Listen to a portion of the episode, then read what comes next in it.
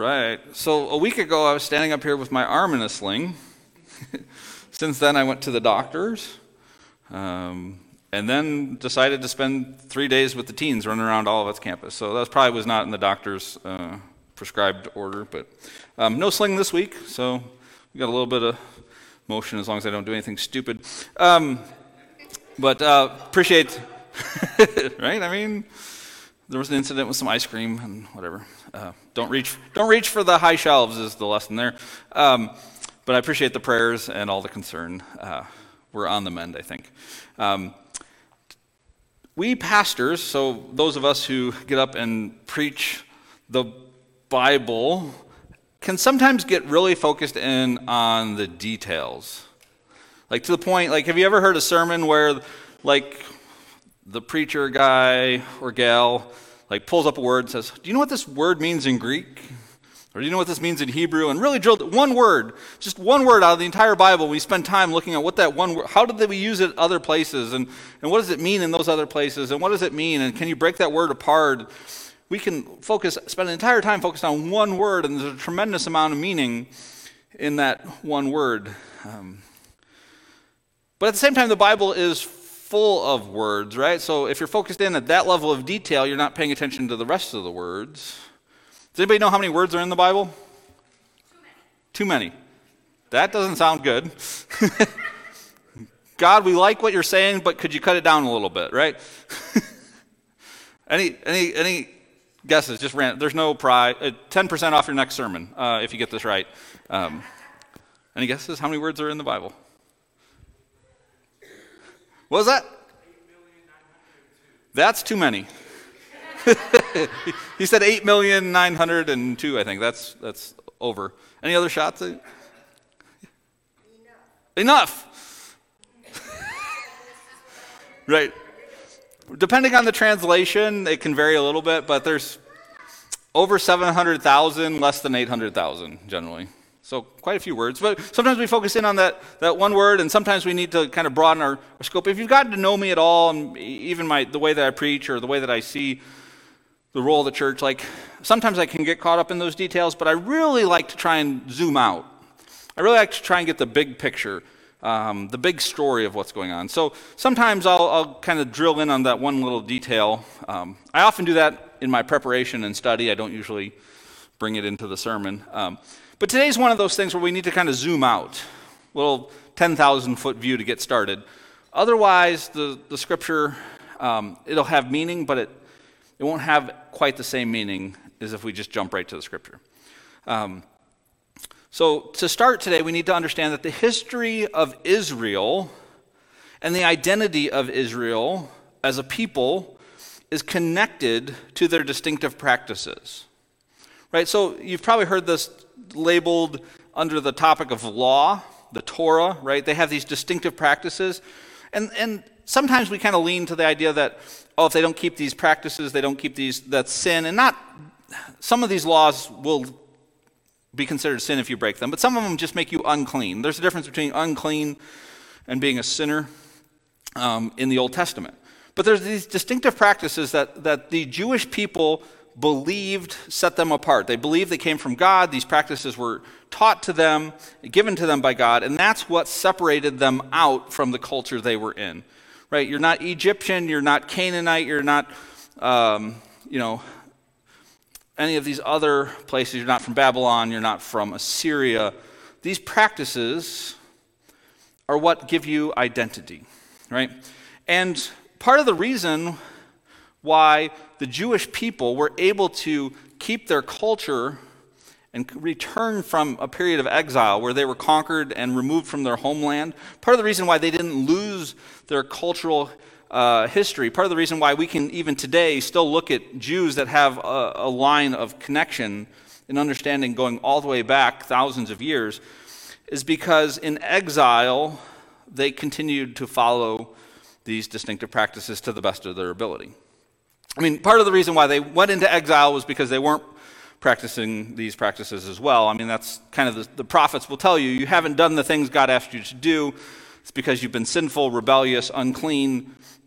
Punishment is exile. But they maintained their identity during that exile because they followed these practices that made them distinct. And we see those stories, you know, with Daniel, right? He refused to do the things that the king told him to do and change some, right? We know these stories, if you've been around the church, that their identity was wrapped up in these practices, right? Israel's uniqueness was critical to their existence as God's chosen people. Right? So it wasn't the law, the Torah, the, the clean or unclean, wasn't a matter of being, well, am I a good person or not? Am I good enough? Um, it really wasn't even in the context of, am I going to go to heaven when I die? They didn't really even talk about that in the Old Testament. Um, it was a matter of, am I participating as the chosen people of God? Am I distinct? Which, not going to go into it, but the word holy literally means set apart, distinct, uh, defined for a specific purpose of God. And so their way that they were holy as a people, the way they were set apart as a people, was through these practices that God gave them how to live. So, with that as the backdrop, again, we're going to go into this story understanding that, that everything, identity, their faithfulness to God is all tied up in their willingness, their faithfulness to these practices, right? That's the context. Right? Everything for Israel is wrapped up in keeping the Torah. And with that context, that 10,000 foot view, now we can finally turn to Acts chapter 11. Um, we're going to look at 18 verses. It's a pretty sizable chunk of scripture, but I want us to catch the whole story this morning. Acts chapter 11, verses 1 through 18. It'll be on the screens, um, or feel free to use your Bibles or devices if you have the app or whatever. Um, let's read together. Now, the apostles and the believers who were in Judea heard that the Gentiles had also accepted the word of God. So when Peter went up to Jerusalem, the circumcised believers criticized him, saying, Why did you go to uncircumcised men and eat with them? Then Peter began to explain it to them step by step, saying, I was in the city of Joppa praying, and in a trance I saw a vision. There was something like a large sheet coming down from heaven, being lowered by its four corners, and it came close to me. As I looked at it closely, I saw four footed animals, beasts of prey, reptiles, and birds of the air. I also heard a voice saying to me, Get up, Peter, kill and eat. But I replied, By no means, Lord, for nothing profane or unclean has ever entered my mouth. But a second time the voice answered from heaven, What God has made clean, you must not call profane. This happened three times. Then everything was pulled up again to heaven. And at that very moment, three men sent to me from Caesarea arrived at the house where we were. The Spirit told me to go with them and not to make a distinction between them and us. These six brothers also accompanied me, and we entered this man's house.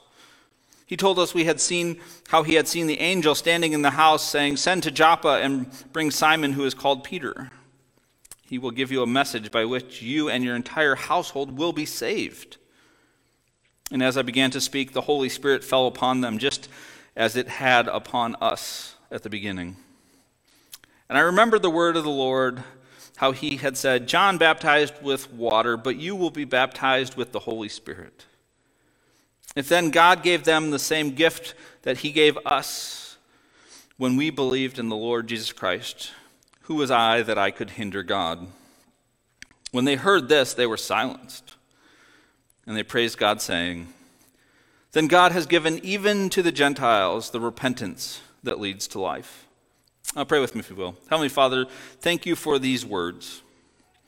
Um, there was a moment in Peter's life where he was following Jesus, and Jesus was giving some hard teachings, and some of the crowd left after hearing the hard teachings about what it means to be a disciple. And Jesus turned to Peter and said, Would you, would you like to go too? And Peter said, Where are we going to go? You have the words of life. And so we are thankful today for these very words of life. That you've made them available to us, you've revealed them to us, and you uh, sustain them and provide them to us. Not only words on a page, but words made flesh in Jesus and words made alive through the Holy Spirit here and now. Um, may they quicken our hearts and our minds and draw us closer to you. In your Son's name we pray. Amen.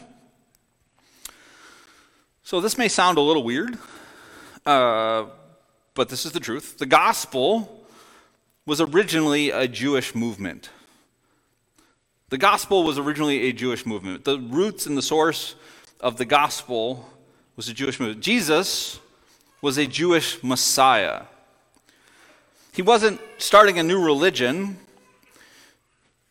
He was teaching and living out what Israel had been called to do what they were supposed to do all along, right? He, he didn't come and say, well, everything else is wrong, and now I'm here to teach you the right things. He said, everything that God has called you to do that you have been unable to do, that you have been unfaithful to do, everything you needed a king to teach you how to do, everything you needed prophets to, to invite you how to do or call you to do, all those things that we've supposed to be doing all along, Jesus says, that is me. So he wasn't erasing the Old Testament, he was fulfilling it. He was the Messiah. He was Israel as it was supposed to be.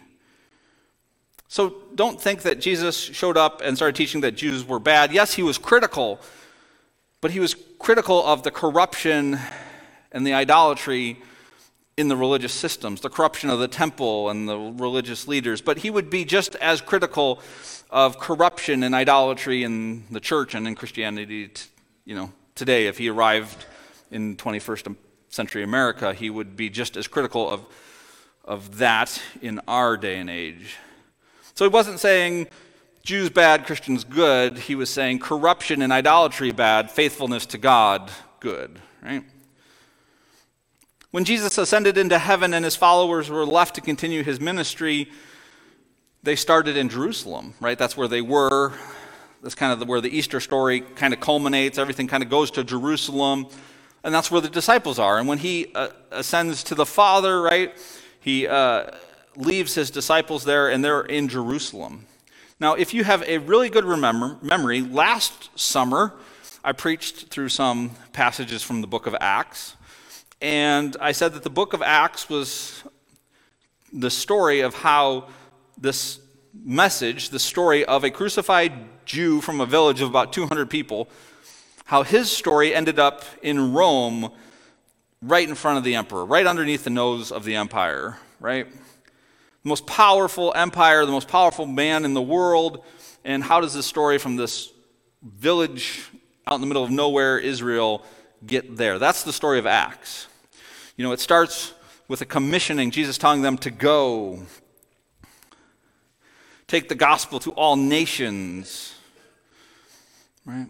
To all peoples. As you go, share the gospel. But the first 10 chapters of Acts, so we get this, this amazing message, right? The resurrection, Jesus speaks to his disciples. The resurrected Jesus tells them, You will go and you'll take this message to all the people of the world. But then the first 10 chapters of Acts, they don't go outside of Jerusalem, they don't go anywhere. 10 chapters into the book of Acts, and they've not even ventured out of the city that they started in.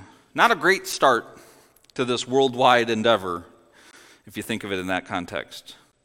But when they finally left Jerusalem and they started taking the gospel even out of Israel into uh, Greek lands, Roman lands, when they started going on these earliest missionary journeys, it was their practice when they got to that new city, they would go to the synagogues first. Right? The synagogues where the Jewish people gathered and worshiped. Jews were scattered all around the world at this point, and the followers of Jesus would go take the message of Jesus to the synagogues and say, Hey, we know you've not been in Jerusalem. You've been waiting for the Messiah, but here's the news. The Messiah has come. His name's Jesus. Let us tell you about him. They go to the synagogues with that message first. Because again, there was no Facebook, there was no cable news, there was no Twitter, the internet wasn't around quite yet. And so, this is how the message of the Messiah was supposed to get into the synagogues, into these Jewish communities around the world. It was supposed to be a message of God has sent the king and said that go to the synagogues first. Your long awaited Messiah is here. Now, some would believe, some would hear this message and respond, but others wouldn't. Sometimes the disciples would even get chased out of the synagogues. They would be told they're crazy. They would be viewed as a threat to the status quo. They would be deemed heretics, whatever. And they would get chased out of the synagogues. And so when that would happen, they're already in the city, not allowed to preach in the synagogues. They would just start preaching the gospel in the streets, town squares, public places. Or sometimes they would get arrested and they'd be thrown in jail and they start preaching the gospel there, sharing the story of Jesus with the guy that was in prison next to them or the jailer that put him there. And that's what leads to the problem that is part of our story today, the scripture text that we just read in Acts 11. There's a problem in this text. Um, non Jewish people, which the Bible calls Gentiles, were hearing the message of Jesus. This isn't the problem. And they were believing it. Again, on its face value, this sounds like a really great thing. But it created some issues in the early church. Because these Gentiles were getting baptized and confessing Christ. They might have gotten chased out of the, the, the Jewish community, might have said, Yeah, we don't believe you. We're not following the, the, the Jesus story, just doesn't match up. But Gentiles, non Jewish people, said, Wait, what's that Jesus story about? That sounds, that sounds right. There's truth in that. And they gave their life to Jesus. And so the greatest crisis in the earliest church was the question of do Gentiles have to become Jewish to become Christians? Do you have to be Jewish to follow Jesus? This was the controversy that nearly divided the church right out of the gate. It almost brought the thing to a stop right as it was getting started. The problem in verse 1 in our scripture wasn't that the Gentiles were getting baptized right? If we go back to verse 1, just real quick, it says, The apostles and the believers who were in Judah heard that the Gentiles had also accepted the word of God, right? So the problem isn't that there was people getting baptized. The problem, I've moved my notes, now I'm going to get back. The problem was that these Gentiles didn't keep Torah. They weren't clean. It was that the Peter in, this, in our scripture today, the problem wasn't that people had gotten baptized. The problem was that Peter wasn't keeping the laws of the table fellowship. He was eating with the wrong people. These distinctive practices, again, going back to the Old Testament, the thing that made Israel Israel, the thing that made it set apart, the thing that gave it its identity, the way that Israel was faithful to God, the way that Israel avoided judgment and punishment was by keeping these, these laws. And in this Acts chapter 11 scripture that we just looked at, Peter wasn't keeping those table laws. He was sharing meals with other believers, which from a Christian perspective makes tons of sense. We talk about that every time we take communion. This is a shared meal. But those other believers Peter were, was eating with weren't Jewish. They didn't keep Jewish laws. And by Jewish law, they were unclean. So Peter was violating the Torah when he was having meals with Christians who weren't Jewish. Some people believed you had to become Jewish to become a Christian. Because how in the world can you follow the Jewish Messiah and be unclean while you do it? Right? How in the world can you follow the king of Israel and not be a part of Israel? And, and, and that was one perspective, and that was a, a big camp in the early church. There's a lot of people that thought you had to be Jewish to follow Jesus. Others believed that what happens to a person when you put your faith in Jesus, when you pledge your allegiance to Jesus, is what makes you clean. Right? There was these, these somewhat progressive Christians at the time, uh, progressive Jewish folks that said, wait, we know these are the rules, but in reality, what makes somebody clean is their relationship with Jesus. And somehow, despite growing up in the church, going to Sunday school since the time I was itty bitty, children's church, you know, teen group, adult Sunday school class, all that stuff, it wasn't until I was in college, and really until I was working on my master's degree, that I really understood how big of a crisis this was in the early church. This single issue of do you have to be Jewish to be a Christian is such a huge deal um, and because it's such a big deal, it's actually talked about a lot in the New Testament scriptures. I just didn't see it because I didn't know it was a problem that I should look for. Because I was unaware of this historical context, I missed the important meaning behind the scriptures that dealt with this controversy. But once you're aware of it, hopefully you'll start to see it and understand. It's one of those things that, you know, once you see it, you can't unsee it. Once, you're, once you hear it, you can't unhear it. You know what I mean? And so, for example, in the book of Acts, this book that we're working our way through, more time is spent, more ink on paper is spent talking about Peter's eating with Gentiles than any other topic. I, I read that and I had to double check that and confirm that in one of the commentaries that I was, I was studying. I didn't believe it, but it, it, it it pans out more ink, more words are dedicated to the topic of Peter's eating with Gentiles than any other topic in the book of Acts. This is a big deal to the early church. Or did you know that the backdrop for the entire book of Romans is this exact debate? Right? The, the letter that Paul wrote to Rome, the church in Rome, is, is meant to address this exact issue the, the growing gap, the, the canyon, the growing schism between Gentile Christians and Jewish Christians.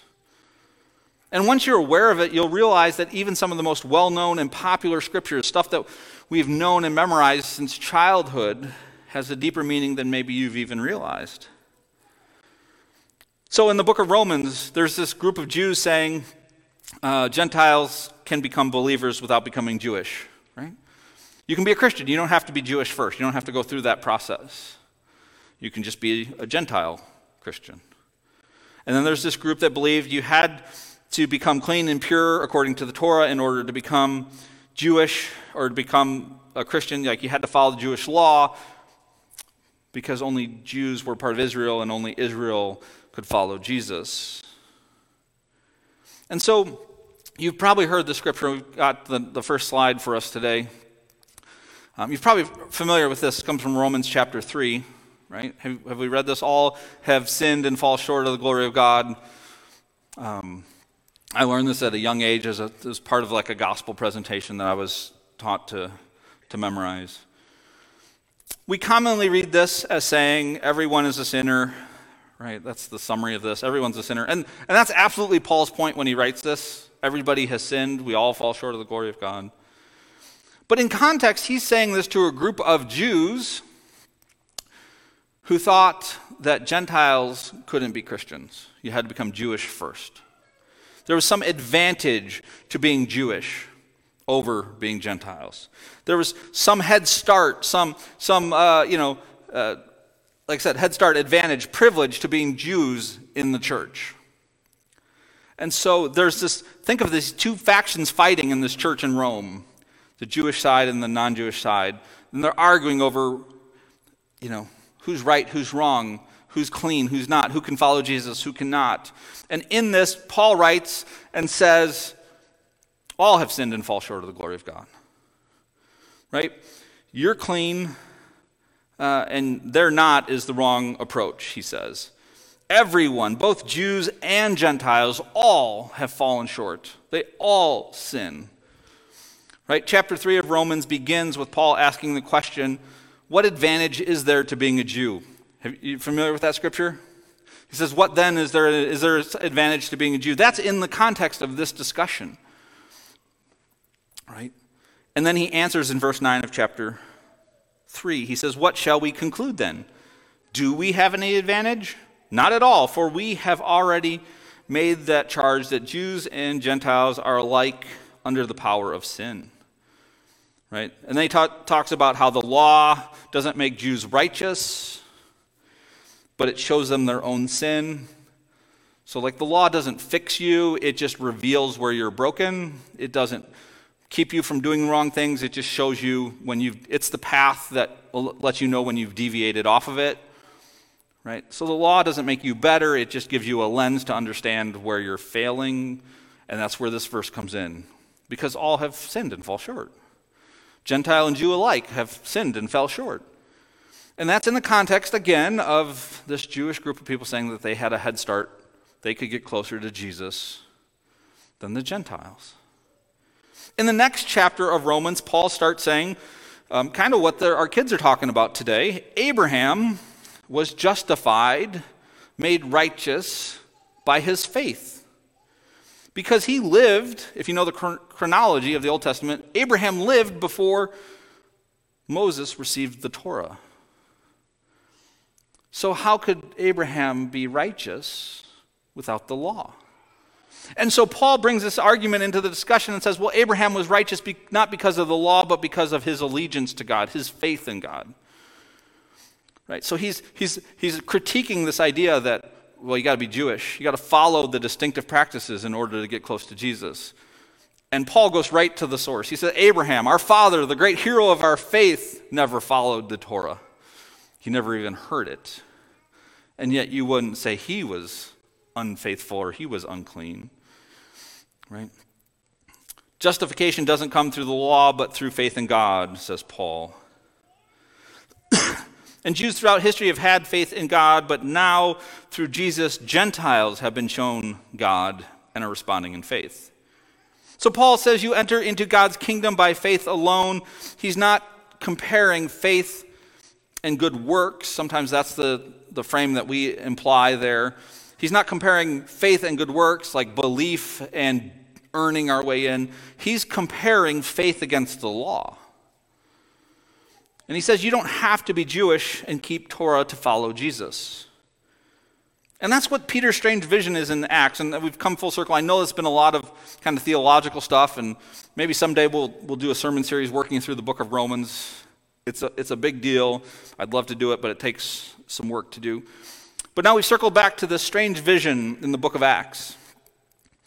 In this vision that Peter has about the sheep and the, the animals and killing and eating, in this vision, God is telling Peter to eat the food of the Gentiles.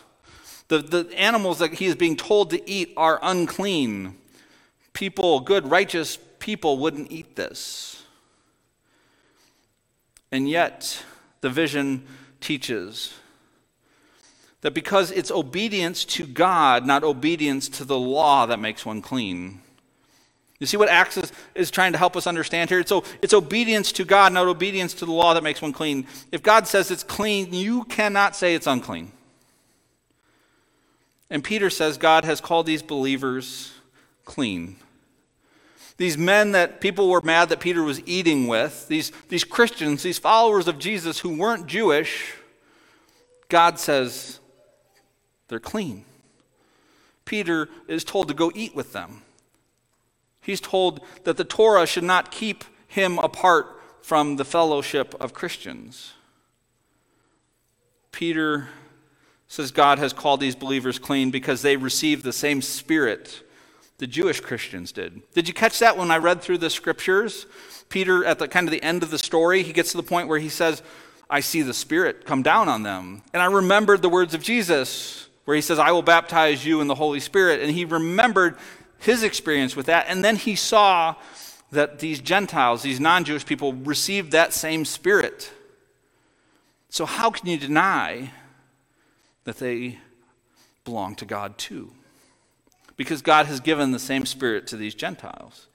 Verse 18 of Acts chapter 11, the last verse I read said, uh, it tells us what, that when the Jewish Christians heard what Peter was saying, they praised God, celebrating that God had provided a path to life for these Gentiles, right? So, so Peter says, Look, the same spirit that came on us has, has arrived and is in them. And the Jewish Christian said, Well, that settles it. Let us celebrate. For hundreds or thousands of years, God has only revealed himself to the Jewish people. But here in this moment, God is revealing himself to the Gentiles. A whole new door has opened. And I don't know how all this makes you feel this morning. Maybe it makes you just sleepy because it's a lot of theological stuff. Maybe you're just trying to think through the implications of it. Maybe it excites you because you're a Bible nerd like me. I don't know how it makes you feel, but I hope somewhere in the mix of reactions and responses to this story, is a strong sense of gratitude and appreciation. Because unless you were raised as an Orthodox Jew, unless you've kept Torah from the time you were born, unless you are, are a practicing Orthodox Jew, Peter and Paul's arguments were the open doors of faith that invited us in, that invited you in. We are those Gentiles that some of the early Jewish Christians believed should be separated from the community of believers. There was a, a whole segment in the earliest church that said we would not be allowed to belong because we weren't Jewish. We are the recipients of the grace that Paul taught about. We are the unclean things according to the Torah that God declares as clean. We are the unworthy vessels that the Holy Spirit dwells within.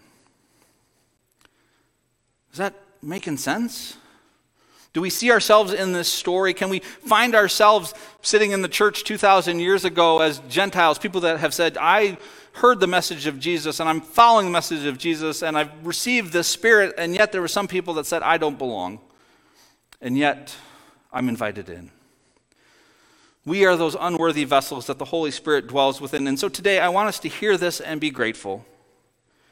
To join those earliest Christians and celebrate that outside of faith in God through Christ, no one is clean enough, good enough, or justified on their own. Outside of faith in Christ, faith in God through Christ, no one is good enough. Not a single person in this room is good enough, clean enough, or justified on their own.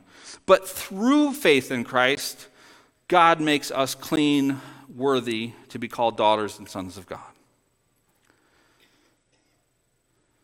But beyond being grateful for our own adoption into God's family, I want to talk about who we are as a church for a moment. The Jews at the beginning of our scripture story were acting like gatekeepers. They wanted to be the ones who determined who was good enough to come in and have a seat at the table. They wanted to define, even in the earliest days of the church, they wanted to define who could be one of us. They wanted to make sure that the boundaries of insiders and outsiders, us and them, were very clearly defined. But I believe that God wants us as First Church to see our job not as those gatekeepers that keep the wrong people out, but as a church that sits by the door of faith and invites people in, or that catches people on their way out the door and says, Don't go yet. Don't give up on faith yet. There's more for you here. As God is at work in the wrong kinds of people, may we be the people who have eyes to see what God is doing and see that it's through someone's faith in Christ that they are justified, that they are made whole. So even if someone doesn't act exactly the way that we do, even uh, if somebody doesn't say the things the way that we say them, um, even if maybe they're, they're, this is their first day in church and they have no idea what we're doing and when to stand up or when to sit down and when to say amen and when not to and when to raise hands and what to do when we talk about offering and all that stuff. They have no idea what it looks like to be a Christian. It's their first day. We're not to shut the door on them or try to exclude them but rather to see that we too are just as unworthy on our own. It's only through Jesus that we are the church. It's only through Jesus that we are who we are. Sometimes it's easy to get caught up. I've served in this thing, I did that, or I know this, I read my Bible, and it's easy to start to get anxious or worried about making sure we've done enough to belong. And this is a message of hope. Nothing you did merited your invitation in, and nothing you do can force you out. It's only through faith in Jesus that you are in the church. And so, our gratitude for being invited and included while we are unworthy leads us to become people who invite and include others who are unworthy in their eyes or in our eyes, but who are made worthy through Jesus. Can put the next slide? Yeah. And this is the truth that I want us to grab a hold of. I've kind of been all over the place today. I don't know if that's um, because I was spent the last few days with, with a thousand teens screaming and running around, or if it's just the way that things work here. But this is the truth I want us to go home with today. Understanding our need for grace, the humility, the, the understanding that we were outsiders who were invited in, not because we were good enough, but because God loves us. Understanding our need for grace motivates us to extend grace to others. Right? Understanding our the humility, the, the church should never ever get over the idea that all have sinned and fall short. We cannot do anything to clean ourselves up enough to belong. It is always grace that allows us to be the church. And so let us understand our need for grace for sure. That's step one, but let it motivate us to extend grace to others who need it as well. May we be the voice of invitation, the voice of inclusion, the voice of encouragement and acceptance for fellow sisters and brothers in Christ. We as Nazarenes believe that the Spirit of God is already at work in people's lives, even people that we might think are the wrong people. Quote end quote, the wrong people. The mission of the church is to help people see where God is at work in their lives. And so the invitation for all of us today is to do as the early Jews did after hearing Peter's vision. Right? This crowd that was saying, eh, I don't know about those people. They don't quite act the right way. They don't know the right stuff. They don't believe the right things. They've never been one of us. But when they heard that the Spirit of God was present in their lives as well, these Jews who were resistant suddenly became Christians who were celebrating. Praise God, this is great news. God is at work in their lives as well. So that's the invitation for us today. Praise God for sending the Spirit to work in the lives of those who aren't already part of God's family. The people that we might be tempted to label as outsider, enemy, or even just them, those people out there, God is at work in their lives. May God help us to look at the people in our families, in our communities who we think would never belong as part of a church. Instead, give us the ability to invite and include them into the family of God. Instead of seeing people who don't belong based upon their own merit, may we realize that we don't belong based on our own merit. And therefore, extend them, share with them the same grace that we have received, the same mercy that has been shared on us.